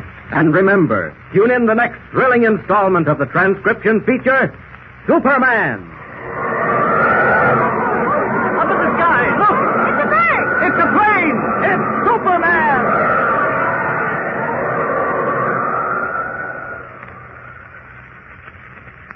Superman is a copyrighted feature appearing in Action Comics magazine. Get this and previous episodes of Silver Age Heroes Radio Theater wherever you get podcasts or by visiting phoenixmedia.us forward slash Silver Age Heroes. Join us again, same bat time, same bat station, for another presentation of Silver Age Heroes Radio Theater. Excelsior!